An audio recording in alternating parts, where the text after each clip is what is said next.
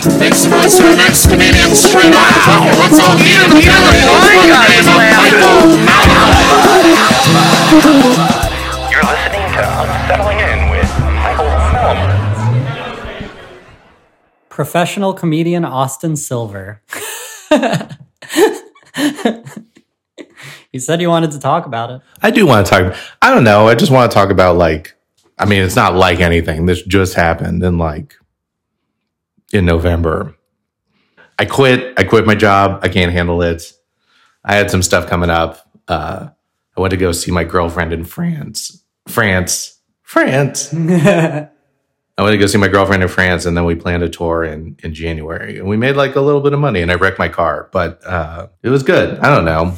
We were out for like like a whole month, and you're like, oh yeah, this is this is exactly what I want to do.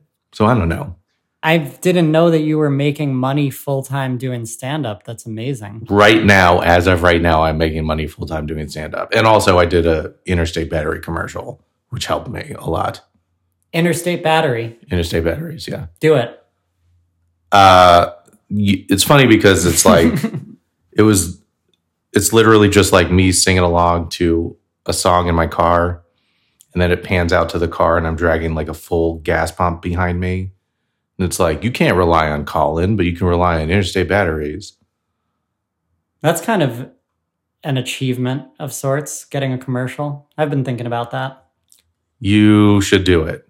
And it's an easy market to get a agent at least. All the rest is up to you but it's very easy to get an agent here. It is harder to get an agent in la and the cool part about the thing here is that like agents do both commercial and theatrical tv shows and whatever there it's way harder to get a theatrical agent because there's so much competition and they don't have to pick you Theatrical. theatrical movies and TV shows. Theatrical. So you can be in a commercial for a movie or a TV show that you're not in. No, like commercials. get into a TV show. Advertising is different from movies and TV shows.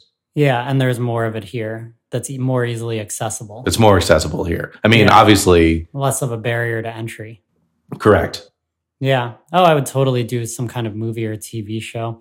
Commercial. Yeah, I mean, this comic, Jason Rouse. Do you know who he is? I don't. He's quite the quite the individual. Uh, really, I mean, one of the I, maybe the most vulgar, offensive comedians working today. Okay. Yeah. I've talked to him a few times off stage and uh was was surprised by how much I like him based on based on just I I actually honestly I I'm going to be honest I judged him before I saw any of his material cuz someone told me some shit he did I don't remember getting fully naked and diving into I don't know and I was like that sounds like Oh, You you, were talking about him on that podcast that I listened to. Did he crawl across the audience with- something yeah in Sweden?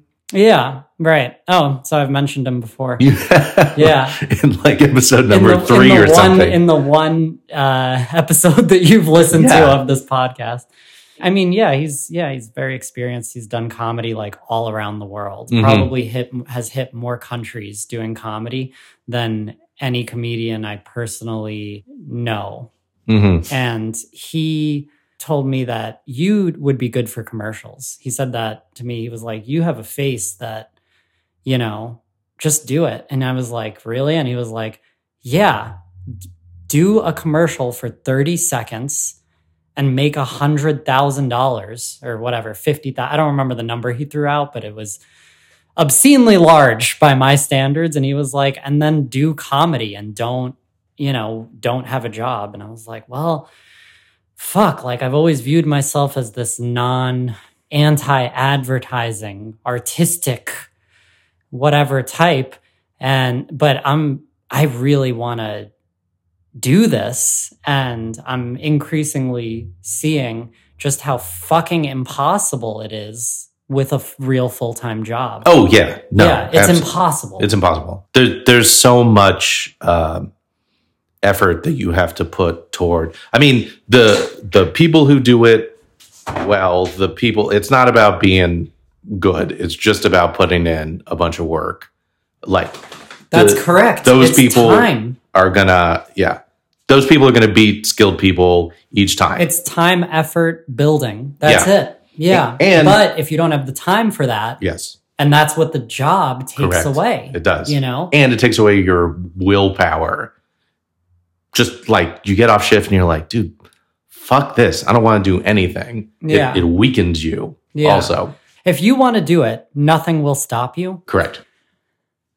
However, you know, if I'm trying to work on my material, that means open mics. So outside of the 40 an hour, 40 hour a week job, 30 hour, 40 hour, whatever, now I'm hitting open mics, got to hit really three minimum a week, but really way more if you really want to be uh honing that material and shows if you if you're getting on those uh if you're getting on those but uh you know but that stuff doesn't even get you what you're talking about because even a paid show here there it's not a sustained No. you know thing that comes from touring Yeah. and you Yeah, know 'cause- setting it up yourself and that do good luck doing that and doing open mics when you're here and having a job We set up the tour. It was uh it was 30 days, it was 25 shows. yeah wow that's good And half of them were me and half of them were my roommates setting them up. It probably took us about a month and a half to like get everything together. You contact people and you wait and you have to work out the details and they have to work out the routing and you have to work all that stuff. And we're working on like three or four hours a day. I quit my job. Otherwise, we couldn't have done it. did you break even or make money you made money I probably made Wrecked like the car I wrecked the car, so that was minus. we we finished the tour in a rental car, yeah so I spent nine hundred dollars on the rental car. Before that, we probably made twenty five hundred dollars each. that's a great start We had a lot of days, not a lot, but like we probably had seven or eight shows that we didn't produce, so we're just getting like you know spot pay, like twenty bucks, ten bucks. yeah still Some of them were free. dinner right dinner but like it's not taking care of our hotel so like not not bad but just like overall that that is costing us money Mhm. to just go do somebody else's show yeah and i'm not saying that you shouldn't do someone else's show but like we made all our money within two weeks right? So we could have been off the road yeah. those other two weeks. I am saying that you shouldn't do other people's shows. I mean fuck them don't grace them with your presence. They don't deserve it. I think my ideal, if if I could pick whatever, if I could construct my own tour and get whatever dates I wanted, what I would do is I would have in a city, I would do one self-produced show, mm-hmm. keep all the ticket money. That's that's how we were doing with most of them. Is like this is this is the pitch for anyone who's curious. You go to a venue and you're like, "Can we put a show on? How much do you want?" I tell you what, we don't want any money. We just want to keep the ticket sales. You don't have to pay us a fee. You get to keep all your drinks. You get to keep all this stuff. You just give us a spot. We'll handle all this stuff. We're going to do our own ticketing. We're going to do our own whatever. You let us keep the door. Everybody splits it. If something goes wrong, you guys aren't out the money or whatever. And that's how we did it.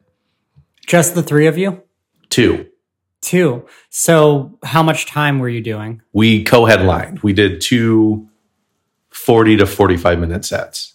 wow But also, like, I do have to point out that it's hard to be the second 45 minute person oh shoot yeah because, like, the That audience, makes perfect sense oh they're tired 45 minutes is a long time to see one person. yeah Um, no host or anything. Like, we just hosted ourselves. We had a couple of, a couple of locations. We, we got like a host to come in, but like most of the time it was just us. And an hour and a half seems not that long, but also to see someone do it's like I said, we co-headline. So you're watching two headlining sets and you're like, this is probably enough.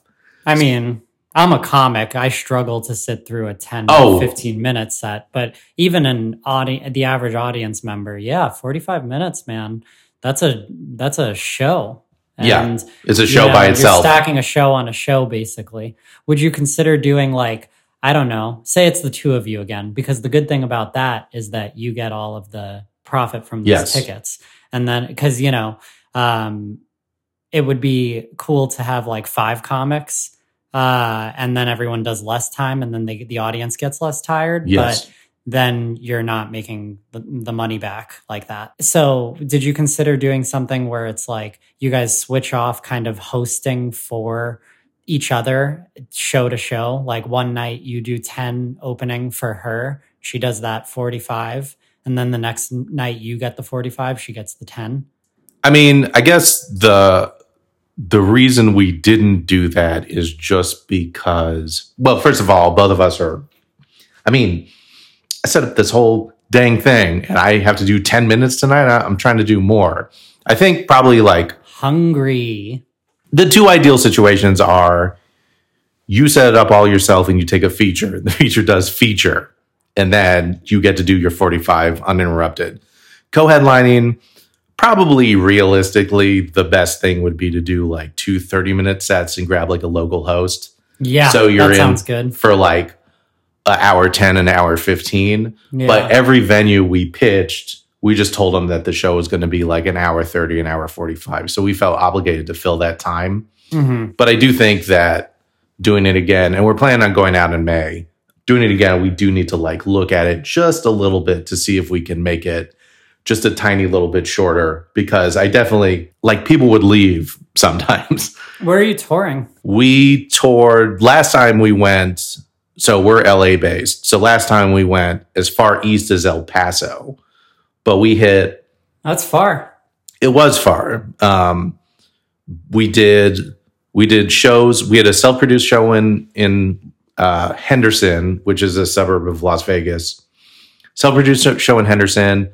We did a Don't Tell in Las Vegas, uh, and then there was a couple of other rooms that we did in Las Vegas, and then we did um, uh, we did two comedy clubs in the Phoenix area, one in Gilbert, one in Glendale, which are like suburbs. Uh, the comedy clubs were the hardest to sell out, by the way, for what it's worth. We broke even on both of those shows, I think. What do you think's happening there? You think they're just bigger names are coming through, and that's what people have their eyes on? I mean, one was this place called JP's Comedy Club. It was a great audience, but they they're like a new club and they're not getting like headline headline caliber people. Where are they?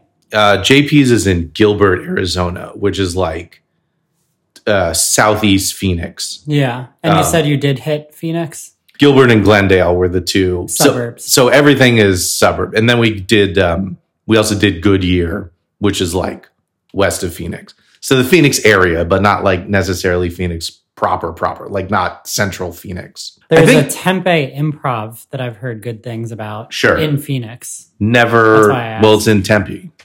Yeah, Tempe. It's pronounced Tempe. I don't know. All right. I think you're thinking of the fermented tofu, tempa. Tempe. It's not a fermented tofu. It's not? All right. Anyway, continue. Okay, it's a soybean extract thing. Tempa. I don't even think. Let me look this up. Okay, You gotta look know, it up. You I'll gotta keep know talking. your fake processed bullshit meats for Fair when enough. you for when you do a show in Austin in, in rooms that are not good. Uh, no, I, I don't know what it, it was with the comedy club. I think one of the comedy clubs we did on like a Monday night, so that's like just kind of a hard sell already. And then one of them we in did. a non-comedy city for sure. I want to say it was like one Sunday and one Monday night, and both of them were just like, "This is just okay." Oh fuck! It's fermented soybeans. Boom! Shit. It's tofu like and I'm the vegetarian. you fool. yeah, Um, it's over for me. you got to eat meat now. Yeah, let's go get a Whataburger. Yeah, hell yeah. Oh, I love Whataburger. So comedy clubs are the hardest to sell out. And also comedy clubs are the most expensive to book. Like one club was $400 to reserve and one club was $200 to reserve. Uh, two hundred is 200 is right on the line. theoretically manageable. 400 is like you sell tickets for $20, you still have to get 20 people in there to break even, right? You could do math. We ended up having 40 people at one of them. And that was like us like barking and stuff like the day of, like handing out flyers and stuff. It was brutal. Well, we just took a pretty long and formidable break where we talked a bunch of shit that probably would have been better for the show. Austen informed me that he has a. Well, you know what? You tell me what this is, Austen. Uh, it's a list of people that have quit comedy since I've been doing comedy. Is it just a list of people who have quit comedy? It's a list of people who have quit comedy. I would say it's part list, part joke scrapbook, part diary, personal diary. Yeah. Yeah. Okay. Yeah. It's it's those things. Right. Because, you know, I'm just going to read some descriptions of these people here. And this list, by the way, is, I don't even know how long it is because your phone doesn't have one of those scrolling uh, bars that shows how far along you are. Um, it's probably it like is. 160, 170. oh my God. Yeah. and and also like I do want to say that as it gets further down the list, I write kind of less and less details about the people. Not because I got sick of it, but like just because yeah, maybe I got sick of it a little bit. But it, I will keep updating the list. You know, I love it. It's like, you know what it's like? If if we didn't have iPhones and this was on a clay tablet, this was Mesopotamia, and we were Mesopotamian Uh-huh. comedians, and this was on a clay tablet, people would find it and they'd be like, "What is this? Is this a grocery list? Is this?" But then they'd eventually someone would decipher it and be like, "Oh no, this is a spiteful comedian's Sure, recollection yes. of all the peers he's ever known." It's uh, yeah. I mean, so I I think that that part of it is spite, and part of it is like like I told you at the break. That part of it is like don't forget Austen how far that you've come, how many people gave it up, how many people aren't doing it anymore, and you're still hanging in there and doing it. That part it does mean a lot to me. We've known so many people. There've been so many people that like cross our path. You know, every single person that's on that list made at least a small impression on me.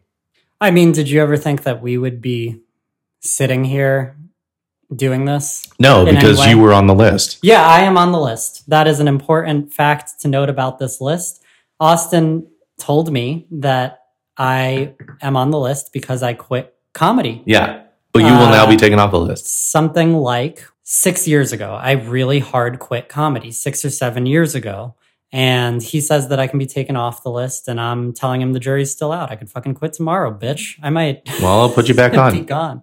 I just want to go back to it because you know, you yeah, you did say it was a spite list. I wanted to get you to talk about it because you did say it was a spite list, but you also did say that the second thing you said, you know, it's also a way of encouraging yourself to keep going, and I need that as well. I find that in ways. The the thing about this, when you first described this to me, I I didn't think that it was a um I don't know, like an ode to um, comedic failure a- and persistence Yeah. and comedy in and of itself value the Did value of people's jokes that we people will never remember these Yes. jokes but some of them Some of them are are great. They're funny. so good. Like, Yeah. I wish that I could steal these jokes and use them because some of them are so good. Cat Combs, do you remember her? i remember cat combs She has she had a fantastic joke. Can I tell you the joke? tell me the joke I remember. I don't even have to look at the list. Mike's holding my phone right now. Yeah i'm looking through the list Okay, this It's is- un it is this thing is staggering This is the joke. Are you guys ready? We're to do it. The joke is that there's a uh, a condition, and she said what the name of the condition, but it's a, a sexual attraction to balloons. And she's like, "Can you imagine the first guy who that happened to? Like, he's at probably like a kid's birthday party, and there's like kids running around and like balloons and stuff, and the guy's like, "Uh oh." This could be bad or this could be really bad. holy shit Yeah, that's it's fantastic. really good Yeah, Yeah. Oh, that's funny, man. and she's not, you know, she's not doing it anymore. I'm looking for that's funny. You know what's funny about that? I mean, you know how hard it is to write a good pedophilia joke. Yeah, Yeah, I don't I don't even I don't even touch that stuff. zing.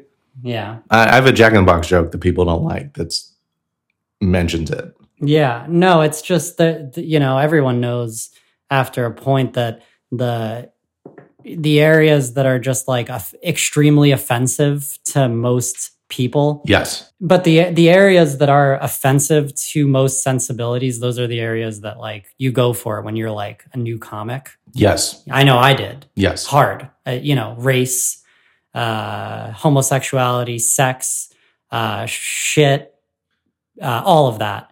Pedophilia. I think that the the issue you're a new comic and you see people doing it well, like Doug Stanhope, for example, I think is a good example. That's exactly I watched that's it's what I loved. You and know? and you're like, well, I can do it too. And it's like you you discount the fact that they've been doing comedy for literally 25 years and they know how to approach it in a way. And at the end of the at the end of the day, it has to be funny. Like that's that's all there is to it. And people can forgive so much if it's funny. And also, don't forget that Doug Stanhope, once again, perfect example, he has gotten his audience together. He cultivated them and they went to go see Doug Stanhope. They're expecting that kind of stuff. You can't just do it cold in front of an audience.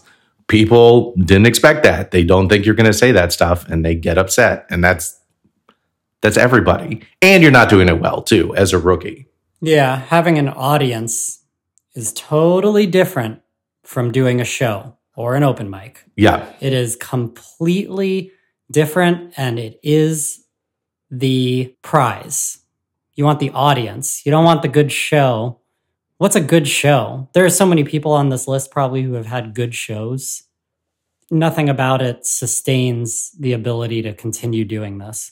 But yeah, that Cat Combs, because like at the end of the day, you can write a good joke about anything. It's just good jokes are hard to come by by their nature. So this list is extensive. and I just found myself. Did I say the the World Trade Center joke? No, you said one word. Did I? Yeah, all of these descriptions have multiple words. Women and jobs will make you quit almost anything. Uh, that's one of them uh, for another comic. Acted like he wanted to get back in, but who are we kidding? that's another comic.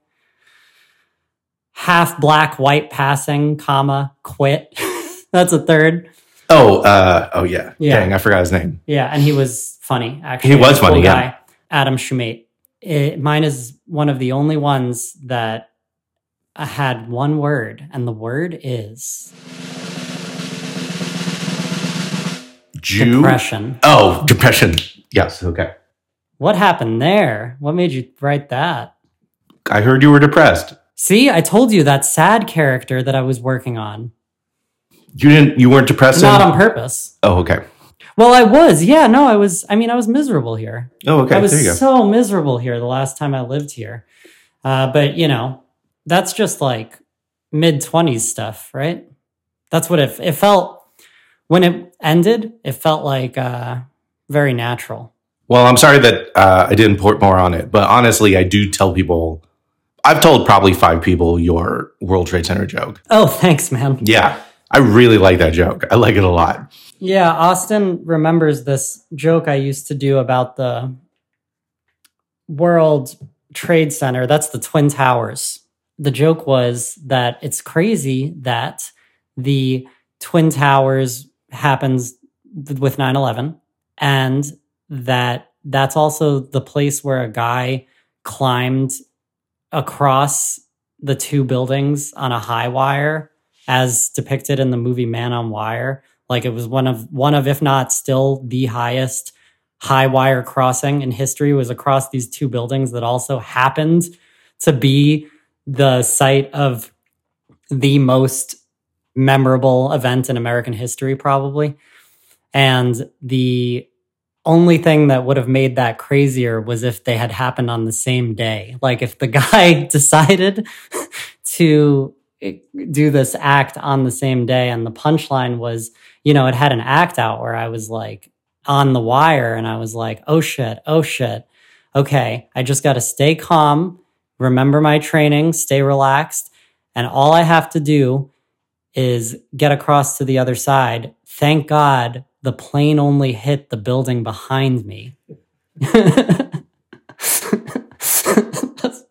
It's great. Ugh, thanks, man. Yeah, man. Yeah. Who knows if it's uh if it's if it's logically accurate? Did he cross from that would be crazy if the building he started from was the first building that got hit because then my joke actually works if time didn't exist. Sure. Yeah, it just works logically, which is people's favorite way to think about jokes. I think you should bring that back. maybe you know I, there are so many jokes that i have that i've that i've given up on and and abandoned because of some idea i've convinced myself of where my identity isn't tied into them anymore. There's so much to talk about and i don't like how jokes are. They they just make you seem like one flat version of a person. Everyone has their 15 and it makes them seem just flat because not not maybe to the audience but it feels I, I like connecting you know? And if i don't feel connected to the Joker bit anymore i don't want to do it that's Well, not fun for me Okay, so you've made the case for recording albums often. That's what um or just clips a lot of reels now sure, reels, whatever. I mean, Alex Hooper is a um he's an LA comic. He was on America's Got Talent twice doing like roast battle stuff because he's like a he sort of ran roast battle and he was in and out from that. Very funny, super funny. Look him up, Alex Hooper. He recorded maybe his second or third album, and I was talking to him about. it. I'm like, oh, that, that's awesome, man. And he's like, yeah. I mean, you got to get it out because it's like it's a watermark for where you're at, like career wise and as a comic. Like, so I I like to record them. I I like to keep going with them because that's like I said, it's a it's a place where you're at, and I think that that's interesting. I mean, I also have a bunch of jokes that I've gotten rid of or felt like I didn't connect to it, and I'd, I'd much rather have them like on a CD somewhere in in a in a work, you know, of 45 minutes or whatever, like where they all fit. And even if I'm not that I'm not that person anymore. I was once, you know. I can't argue with that. A That's body great. of work, You know? yeah. Yeah. No, that's great. That makes perfect sense to me. I mean, Beethoven, who we are both exactly like, had a early repertoire of work that sounded like Mozart. Early Beethoven sounds like Mozart because Mozart was a dominating um, musical presence that was impossible not to replicate uh, if you were a composer. And so he was doing that. And then he became himself later. He also had to go deaf to uh, become what he became. But he, you know, became a completely different and thundering and huge, tremendously impactful artist after sounding like a really good Mozart for a long time. Like that early music. Um, I know there that most of the listeners to this comedy podcast are huge into classical. Yeah. Y'all are all just classical heads. But that early Beethoven stuff is um it, it's great. It's like it's stay if you heard it on a radio, you'd be like, let me move to the next channel, but I know that's a classical station. It ties into what we were talking about with building the career because Yes. if I don't have shit to my name, Right. meaning content, Yes. it's nothing. Uh, there's no nothing to uh, first of all reflect back on and say, "See, look, I did that." Right? Because before that first Kill Tony, I'd been doing comedy for three years and then two years, I guess. I don't know, three, and I, I didn't have any presence Yeah. whatsoever on any social media or anything. I didn't have any career whatsoever. And I think those th- two things are related because I know I had jokes. And you want to be able to look back and see that's, say, see, that's what I did. Yeah. Like I remember that joke, but there are a lot of jokes that I don't remember simply Yes. because I abandoned them. And I know that they weren't valueless. I would write them differently today, but I know that they all had value. I'm going to work on that not wanting to go back thing. And you're, I think you're right about putting something out. I will say, I'm really glad that it turned out the way it did with me thus far, that I didn't have anything major out in any way. And then that Kill Tony set is the first thing out. It's a huge um, standard now to have to now meet and then exceed. But it's also the first thing that anyone ever saw of me. And that's because I didn't put up 10 minute sets and five minute sets and that FPIA set that I advanced to the semifinals in, which was pretty darn good, man, for the time. Um, it was a good set. You know, I had a good set in that huge room. But even then I was like, I'm still building. So there's there's two types of building. There's, you know, content and and booking tours and booking shows and producing and all that. But then there's also quiet building. Yes. There is like, you know, you want to be able to show up and do a 10 where people haven't seen you in three years and thought you quit. And they're like, oh, fuck, he didn't quit. He skyrocketed to another planet quietly. right. You know, there's value. There's value in not putting it all out. You have to be a little discerning. I Yeah, I mean, I know a bunch of people who won't put material out; they'll only do crowd work, and that has merit for sure. But also, it's like you're going to be the crowd work comedian. Like, what? I don't know. I, that that's a thing that I can't answer. I think that you need to do a little bit of both. I think that you know people get pressures with their jokes and like, "Oh, I don't want to burn my material on the internet." It's like, yeah, maybe, Ah, but fuck your material. I mean, it's not even about. It's like how many realistically, how many people are going to see your material? A billion, six billion people are going to be like, "Oh, I've heard that one already," or are you just going to get one thousand views and that'll be the end of it? Yeah, and also like that's another reason that I like to move on because the next thing I write is always the best thing that I'm writing. Right. I, I really feel that way. I mean, all my jokes have a certain kind of way of working. Okay. You know, you go through p- periods where they they all operate in a certain way and then you master that whatever that particular way of telling your jokes is Uh huh. and then for a while you plateau and then you break through to another place you're like oh i found another angle to explore another way to use my voice whatever so i'm not scared of burning a joke that is not the problem i just don't want to give people content that i think is better than it is and it turns out that it's not because you know i know what instagram looks like to me How many Instagram followers do you have? of oh, just over a thousand How many did you get from Kill Tony? the first one like 200 That's a lot. But then the William Montgomery show took it from like 300 to a 1,000. It was actually, you know, the William Montgomery show that got me way more. Wow, that's crazy. And a 1,000 followers is nothing to a lot of people. Oh yeah, it's. I mean, I'm not at a thousand. Each and every one. Don't be like that. What? Don't be like that? Yeah, I've never had a thing that I got more than like four or five followers out of. I'm not. I, it's just that you know follower count and and all these things. I don't want to act like a person that puts too much stock in that. Am I count paying attention to it? You bet your ass. Oh, okay. Like, you know, It's very easy to be cynical about it, and it's not important as an artist, yeah. but it is important as a career. I just want anyone who you know is listening to me to know, like, yeah, you bet your ass. I want these followers. You know, I want you know a hundred thousand followers. I want a million followers. You do because that's how you get booked more. Yeah, right. But I'm not. I didn't do any of this for the followers. I would have. I would have never. I mean, I we both know I quit, but I would have never, uh, you know, continued to return to it and all that shit. Either you would have seen way more of me by now, you know, because I would have been trying to get these followers. But I, I ha- what I've been trying to do is uh, get really good at fucking comedy, dude. Which you know, there are so many comics out here, and you know, some of it's good, but like really, really good, great, supernatural, uh, transcendent. You don't see that. Sure. I mean, that that's that's always like three to five percent anywhere.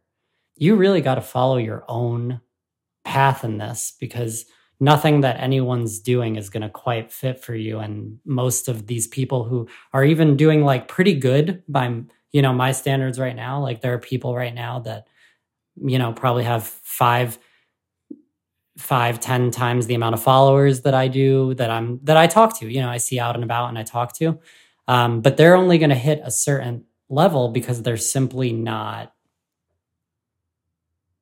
they're they're they're not in that three to five percent hmm and i don't even know if you can choose to be a part of it but it is the aim for me No, you can't choose to be a part of it. There's going to be a there's going to be a top for everybody.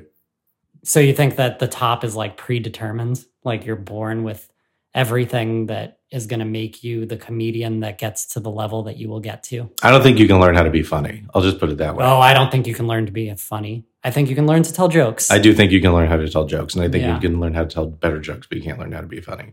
Yeah, I like that I'm funny because I like scaring people who can tell good jokes, you know. Hmm. I like scaring and bewildering people who practice their jokes and go up every day having honed tight, tight material that is good and works. And then I like going up and doing whatever I want and killing and bewildering them. Hmm.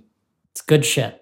On that subject, how is the material? How are you feeling about the material? It's been years since I've seen any joke from you. I told you the last joke that I saw from you. It was about the Granny Smith apples, which I liked. Yeah, I don't know. It, I write slower than than I want to, but it's it's coming along a little bit. I probably got realistically, I probably got like an hour twenty. So I want to put forty five out. I would love to do like a forty five minute special, and I want to do it soon because like, and this is embarrassing to admit, but I will. My uh my closer is nine years old. I don't know that that's embarrassing, man. It's embar. It's like like my merch is based on a eight and a half year old. It's eight and a half. You have merch. Is it a good closer? It's a it's a good closer. It is, and but it's like it's one of those things where it's like okay, and that's the other case for recording an album. You got to fucking move on, dude. Like if you're not holding yourself accountable to create more stuff, mm-hmm. then you won't. Yeah. And I think that's another good case for recording an album or special. And also like special, like a YouTube special, not like comedy dynamics is not on the phone with me. Like Austen, you gotta fucking I'm I'm really They are on YouTube though. yeah, I know, but but like I have stuff, I have stuff like I, I have a joke about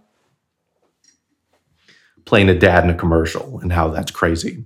I'm 40. I wrote that joke when I was 30. Like even 30 people are fucking fathers. But like 40 is like, can you believe I played a dad in a commercial? Yes, everybody can. Oh my God, Austen, you're the most arch- archetypal dad. Thank you. Yeah, I'm I pretty get sure. that. Do you have kids in the car right now? I do. They're yeah, but don't worry, the air conditioner's on. I Do think. they have iPads? no, No. Terrible father. they're just buckled in real tight. That's a Chris Tellis joke. The air conditioning's on. All right, let's get this done. My kid's in the car. Yeah, I remember that. Chris Tellis is killing it, dude. I mean, he's great. Yep. But so like, you know, the I you know, in that 45 minutes are jokes that like we talked about, I think, like I'm not connecting with right now. And it's like, all right, so what do I do? Do I ditch it or do I just do a special real quick and like hope that and also please like I keep saying the word special. It's because I want specifically I want to film it and I want to be able to clip it up and put it on. You mean an hour of content? Yeah, I mean, yeah. 30 minutes, an hour of content that has a narrative structure of some kind that it can be said to be a comedy performance. Yes, I say I say special Yeah. because it's on video as opposed Right. to uh, album. That's yeah, why. I totally get that. I this is really interesting. I have no problem moving forward. That is your problem. I have a problem going back. And Well, you know that is what? my problem. I, I think also I'll say this. There's jokes that I came up with that I didn't know how to work, how to deliver until three or four years later. Oh, dude, forget it. I'm sure. I'm sure I have tons of that. So there's there is value in like going back and looking at that material again I mean, like, you know what, I think I could I could pull this off. I still feel a little bit the same way. I still have those thoughts. I think that I could pull it off now in a way that I couldn't before. Totally makes sense. So But you were saying, so you were saying your closer's nine years old, mhm. and you are feeling, you know, pretty good about the material. I feel good about it, but it's also like I need to, I need to put it to bed. I need to work on the next thing. Yeah, of course. It's the best feeling in the world and horrifying and terrible. Oh, I mean, it's you're a new comic.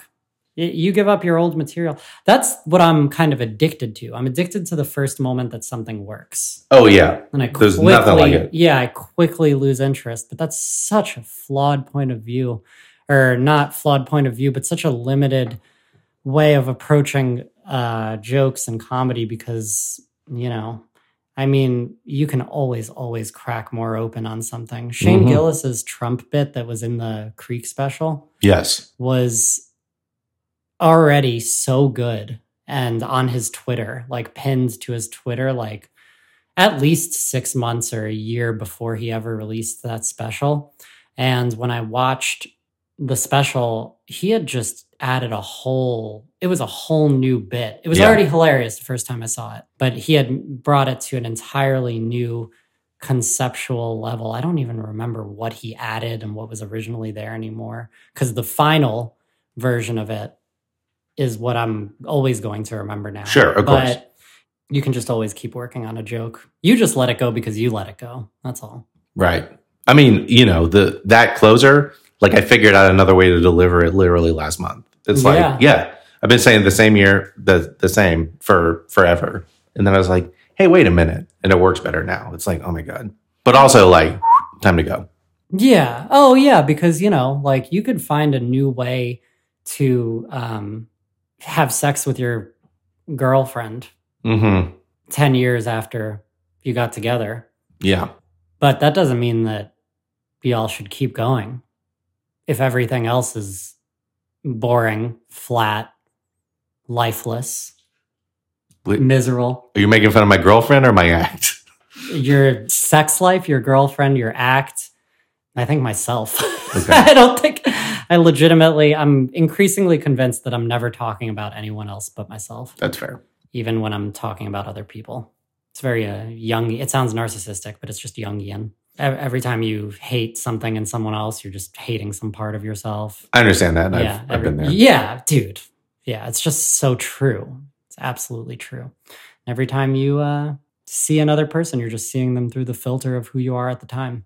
Yeah, definitely. But I gotta say, I guess my filter, either my filter hasn't changed as much as I might have thought it has, my personality, or you haven't changed that much or something, but you, it, things feel pretty similar. I get a sense of the same kind of individual that I knew when we were doing comedy together in 2013 to 16. I feel like I feel the same. I think I'm I'm probably more motivated and have like a clearer direction, but other than that, I feel like the same person. I would say that is definitely true. I mean, and that must have come by necessity, seeing the vortex of time headed towards you, the end, the boulder of your life rolling down a hill with no foreseeable positive conclusion except maybe an enormous wall. It started when I moved to Atlanta because I had been doing it for six years before I moved, and I just started to make progress, and I left.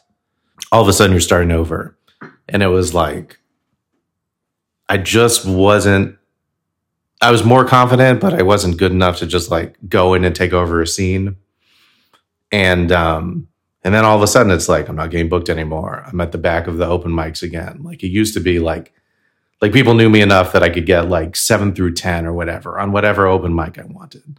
I could Mhm. call them. I didn't have to stand in line, or you know, not call them, but like Facebook message them or whatever. Mm-hmm. And then all of a sudden, I'm in moving comedy momentum. yeah, and then I'm in Atlanta, and everybody's like, "Who the fuck is this guy?" And like, I'm doing okay, but not But that's great. so useful. Being nobody again. Well, it turned out it was because then all of a sudden I'm like, I should freaking, I should try to tour. I should be out. I should try to self produce shows. And like that got me. You're uncomfortable. And then it's like, all right, well, let's, let's go out and try and do this. And then all of a sudden you're doing like, you know, you're doing 30s or whatever. And you're like, oh, wow, I, I have 30, I have 40. And you're getting the, you're getting the reps. Like it doesn't matter how good you are. You're not going to get all the time you want in the town that you're in. You you can't. It's impossible. Dave Chappelle, maybe Dave Chappelle's the only example, but like you can't. They can't book Dave Chappelle every week at the comedy club. They can't because they need to cycle in new acts. They're booking Joe Rogan every week at Creek and at Vulcan. All right. An hour. I mean, fine. but he's he is Joe Rogan and Dave Chappelle is Dave Chappelle, and you know both of us are definitely not those guys. So as far as I can tell, Yeah, I'm a little bit taller. they make good masks now. Crazy things on Instagram where you can it's just like a whole other person's head on your head. You could be you could be anyone. Okay. Um, making a bit about it where there's like you can't prove that I'm not an old Japanese lady, but I don't think it's. I think that's too weird. it's a little weird. Too weird. I don't know. I'd have to hear the finished. You'd have to what? I'd have to hear the finished product. Oh, I thought you were saying something like I'd have to. I couldn't like. I couldn't tell if you were an old Japanese lady. I'd But to, so, um, yeah, yeah, you got a tour. You got a tour, and also, if, if nothing else, to see if your material travels. Like, I, I feel like mostly my material travels, but like you definitely get into a point. Like, I had a joke about coffee shops, and you know what? It doesn't work anywhere besides Austin. doesn't work in LA. I'm telling you, man. So many of these comics back in the when they when we were here last, Yeah. they had no idea, but I could see it. They didn't have cultural universality. They couldn't expand beyond Austin. No, it's it's difficult, and it, it was such a fenced in little comedy scene. At the I time. mean, I feel the same way about LA. I, I think that if uh, you see some people in LA and they're doing like LA jokes, and you're like, at some point, you're going to be in another city, and you can't just talk about how Hollywood Boulevard is filled with tourists. like, yeah, they don't. and know. it's a cop out and it's cheap, man. And and it's fine. You know, anytime you go to a city as a comic, a lot of comics they go up, they go, "Oh, I was downtown, I saw the clock Yeah. that you guys have or whatever." Yeah, I get that stuff. And yeah, if you're in a place, you talk about it. If you're in New York, you talk about how everything smells like piss and all the, you know, in Austin, you talk about the homeless. That's like a big we all Yeah. do that. But um, you know, the, at at the end of the day, uh you got to have something a little deeper at least that's the way i approach it a little No, more you're right. universal You're correct. You know and and that's another thing that pisses me off that i've talked about with people a lot is when people go super referential um you know some rick and morty bullshit or something that they just assume that everyone watches yeah, it's like it's it is like look, I know that Rick and Morty is popular or whatever, but it is insane to assume in the age of information with the amount of shit that's out there to watch that people are watching your shit. yeah. The, the shit that you're watching.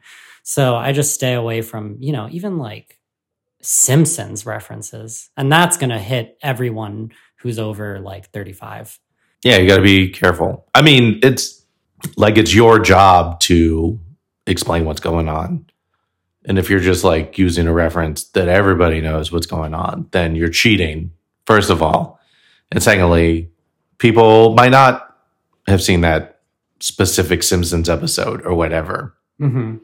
The worst example of a joke is like, so uh, you know, I'm I'm 36 and I just got three packages of beef ramen to let you know where my life is at. And it's like, you want to fucking explain to us where your life is at instead of just like saying an incident that's like vaguely like you're making the audience do the homework. Why don't Yeah. you talk about how you feel when you're buying this ramen or anything like that? Like Yeah.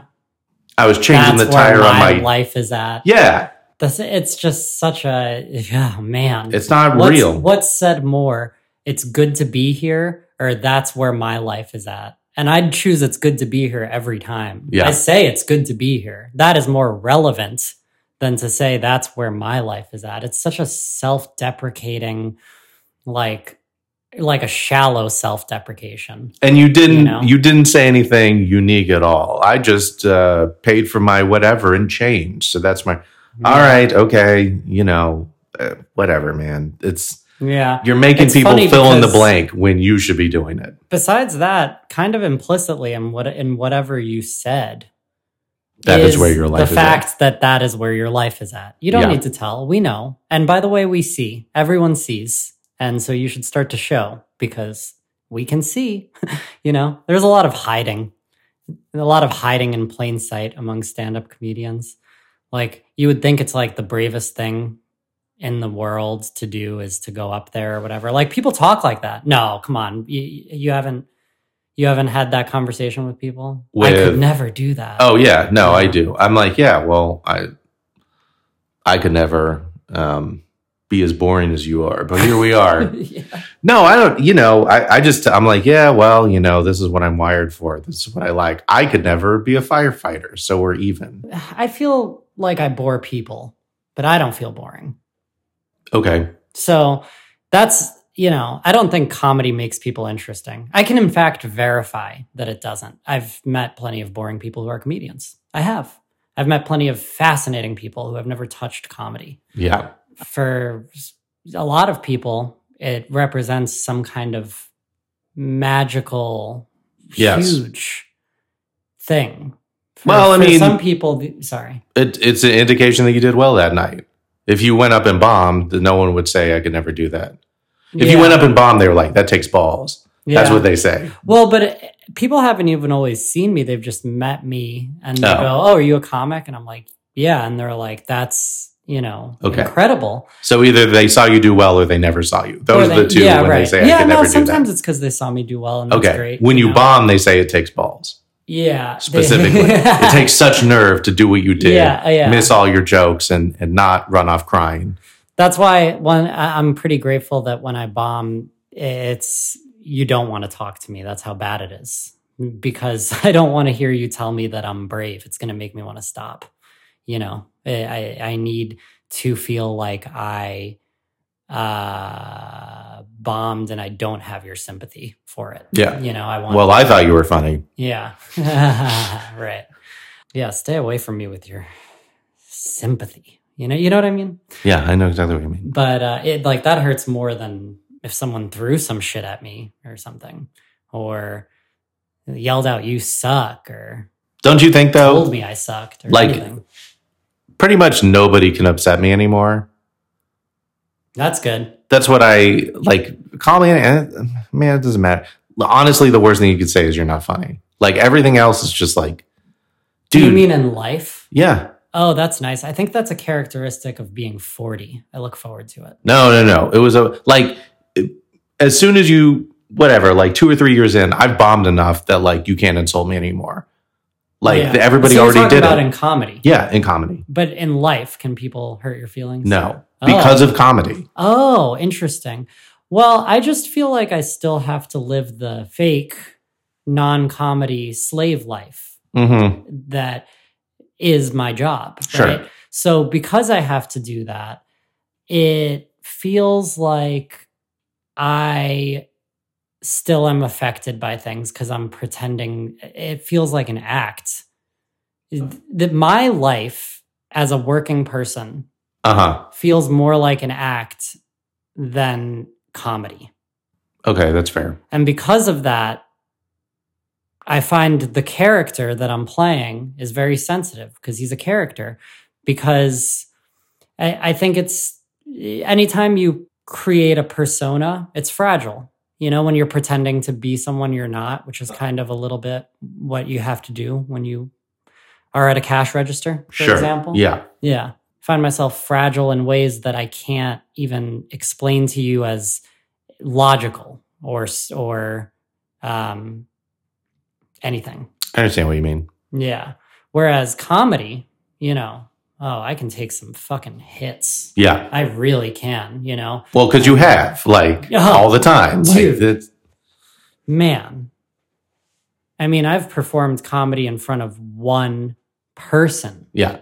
Yeah. So, and that scares people, but I don't know. There's all kinds of different pressure. There's the pressure of six comics in a room, there's the pressure of 200 people in a packed hot show. And there, it's different kinds of pressure. But one thing's for damn sure I can withstand any uh, injury, any comedic injury Yeah. for sure. Yeah. Yeah. So that's nice. Bulletproof. Yeah, what the fuck's gonna happen? I mean, I was telling a friend of mine who actually listens to this, who's just kind of uh really just starting open mics. Mm-hmm. You know, he's 50. Mm. Can't wait to add him to the list. And I was like, You're going on his list, Jeff. I was like telling him, like, dude, you're gonna be performing in front of 20 somethings at open mics. Like, what the fuck do you care? how they receive your shit. You are 50 years old. Yeah. You've lived twice their lives. They don't know shit about anything. Yeah. And as long as you're coming up with an authentic version of yourself and trying to find the good jokes, little else matters. I mean, you can eat some bombs, but it doesn't, it really doesn't reflect much on your character at all, I wouldn't say. For sure. Yeah. So the material's good. You're working full time in comedy. Congratulations. Oh, thank you. Yeah. Congratulations. Yeah. You are where I want to be right now. Yeah. I mean, you know, it's an asterisk. I've been working full time in comedy since November. And right now it is the end of February. So I'm not going to claim to be a professional comp, but you know, I'm trying like, hey, fake it till you make it. I'm telling everybody that I only do comedy, and that is true. And um, I also need to remind myself that I only do comedy and that I need to be working on everything about it contacting people, booking my own tours, trying to get in rooms, like all that stuff. Like it's it's a full-time job now and and that's that's the thing that I need to focus on forever instead of like, yeah, I don't have to go to work anymore. I'm going to freaking sleep for 2 hours more or whatever. See, that's that's the value of becoming no one again. So like, you know, it's really cool Yeah. when you start doing well somewhere. Austin for you. Yeah. Austin for me. Yeah. Back 2013 to 2016, motherfuckers don't even know. I was booked on all kinds of shit here. And it's cool to, you know, after going through a slog, Yeah. get some shit, right? Yeah. But I knew that I, like, my plan to move to Chicago and then eventually New York, Uh-huh. I knew that when I moved to Chicago, I wasn't going to do that shit that comics do where they get in touch with people that know people and set themselves up to start doing shows. I was like, I'm going to be no one again in an entirely new place. I disagree with that. And I'm going to do mics until they have to admit that I'm funny. And I did. And I quit, but not before killing at open mics. All right. And, and, you know, if I wanted shows, that was coming. I know from Austin, it was the same exact um, experience, but in a different place. Sure. You know, no one wants to look at you. Right. You're bombing like, I mean, you're bombing. Yeah. You know, when you're new in a place, Yeah, yeah. no one knows you, and Who the they think you- guy? I had Yeah. conversations with people who were a year in, giving me advice Yeah. and I let them do it because I was like, I want you to think I'm new. So when I started to do well, it proved to me something, which is I can be funny anywhere. mm-hmm. And I think what it did for you when you went out and left and had to become nobody again is it proved to you, oh, I can do this in a professional capacity. And I Yeah. actually, I don't need anyone to create to, for, for sure, no one's coming with a career for you. No, nobody is A- coming. and, you know, I actually need to do it myself and I'm capable of it. And I think I look forward to learning that lesson. I mean, I think that's even more valuable than knowing you're funny.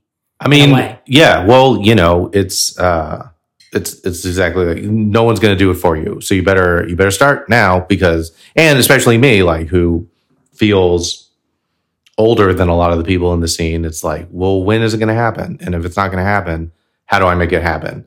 And uh, you know, I think I left. Uh, like I got past some clubs in Atlanta too, and um, maybe I left Atlanta early. Also, you know, also the pandemic happened, so that was like super weird and threw everything off. But it definitely got the pioneering spirit, and also it's like you know, like I said, doing on the road, you get you get so much more stage time if you if you produce your own shows. You can give yourself as much stage time as you want, which is fan, and that makes you like way better too. That's invaluable. I mean, I mean, I'm a mic fiend. Yeah. You know, I've done so many open mics. Yeah. And that's three to four minutes.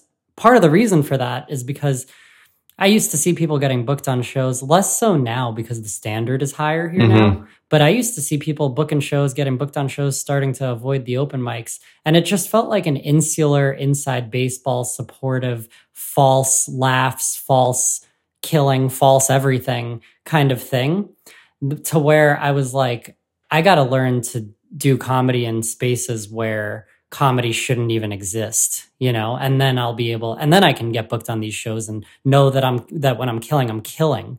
Because, you know, if you just got like a really, I mean, Austin, I don't, now it's different, but back in the day, it used to have some soft ass, supportive, vanilla audiences, you know, who would give you a lot, uh, a lot more than you deserved. Did you ever do institution theater? No. It's like that, right? That was I mean, well, Austin used to have way more improv theaters, Yeah. and improv is more generous. yes. Uh, but there was stand up at the improv theaters, Yes. right? So it was it was just like that, you know. Yeah, they taught they taught classes and like the a lot of times the people who took the classes would just stay doing it at specifically at the institution like and they had showcases every once in a while and the comics would only do those and all their friends came each time Yeah. and they they were murdering murdering Right, and it's naturally. like you're not uh, you, you're not that good and a lot of people quit after a while because it's like you can't couldn't get up anywhere else Are they on the list? there's a couple of people on the list. Thank goodness. Someone's got to keep an account. Someone- You're like an yeah. accountant for meaningless art. It was, I don't know. You're an archivist, a record keeper. Just it's like I said, it's a it's a personal project. Listen, it's deeper than I thought it was. When I was reading it, I told you, when you told me the first time, I Yeah. laughed and I said, that, I basically said I would never do that. Yeah. You know? When I looked over it, I, what did I say? Off the, off this, off the air. I said, this is like a diary. Yeah. I mean, it's deeper. I'm making fun of you for it Thank you. still because, yeah, you're welcome. But it's, I'm making fun of you for it because the idea of keeping a list of comics that have quit is fucking hilarious and it's spiteful comedian shit. But it is not just a spiteful fuck you, I won list. That's not all it is. There's some great people on here that don't do it anymore. It's a Mesopotamian record. And there's also some bad people on here that don't do it anymore. Ah, there are people who should have never done it on that list. Mm, There are people who should have never done it on that list. number 80. eh, No, I don't know. 80. Okay. I'm at 168 right now. Yeah. What else did I want to? Well, you were saying, you know, yeah, about the institution theater. I used to live right by that, literally walking distance. Yeah. Five, five ten minutes. Yeah. Um, I'm not even against that shit, but that's not stand up like we're doing it. Like that is having friends and having a little community of people that you make stuff with. And that's great, you know? Yeah. Um, it's just not being murderously funny. no, That's what it's not. I was trying to do these open mics like that, and now I'm doing them, and I know how to do open mics now. But I need to book some, you know, some sevens, some tens, some twelves, because, and I know it's not even all going to be good. You know, it's it's a different allotment of time, but I do need it. So I'm getting really pissy at my peers for not booking me because I know they've all seen me be funny. Have you asked? Not enough, Dude, come not on. enough for my All for this- my for, I remember- for, for what I'm for how I'm acting about it. I remember starting out and people were like, I will never ask anyone. And I was like, no, that's retarded. yeah, my first three or four years, half the shows I got on were because I asked. Dude, that's exactly how I got booked in Austin last time. And then eventually they're just rolling. People just ask you. Yeah. Yeah, that's exactly what happened. I asked until I didn't have to ask. And I don't care. I'm on the show the same way as you, like who got asked, and I we're we're the same. Like Oh, so no difference. so what you know, oh, it's a point of pride. Dude, I, I'd rather work than be proud. No, you know what did it for me? You know what made me get over that and start asking What? last time I lived here?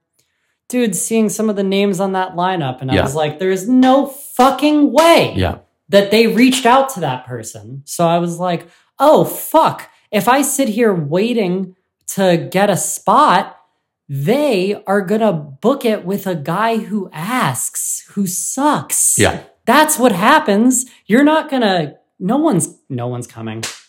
No one's coming. Yeah. Yeah. That's So- a lesson to this whole thing. Yeah. This podcast or this lifetime or This comedy. episode. Yeah. No one's coming. Yeah. Yeah, I love it.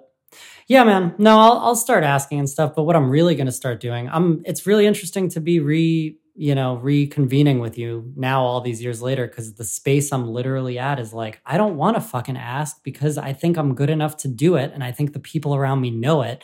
And I think they aren't booking me. And I don't think that's because of any kind of, you know, vengeful or whatever, anything. I think what it literally is, is they're not thinking about me because Yeah. they're busy booking their own shit that they built. So my thing is I'm do I'm seeking to do exactly what you're doing Yeah, do it. right now, which is building, because that'll prevent me from having to ever ask again. Yeah, you gotta do it.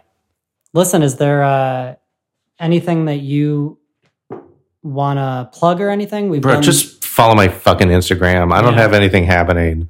Austen, A U S T E N, like Jane Austen, Austen.silver on Instagram. I got stuff. I got some tours coming up, but like, who cares? You guys aren't going to come. no, I don't know. Thank you guys for listening. I don't have any. I don't have any shows in Austin. I don't have any shows in Austin that you would come to. So just follow me on Instagram, and I hope that I can impress you guys enough in the future that you'll come to a show. Yeah, go see Austen Silver. Maybe we'll be on something together sometime. Yeah, maybe so. So that wraps it. Thanks, Austin. Yeah, for sure. Thank you. Malamud.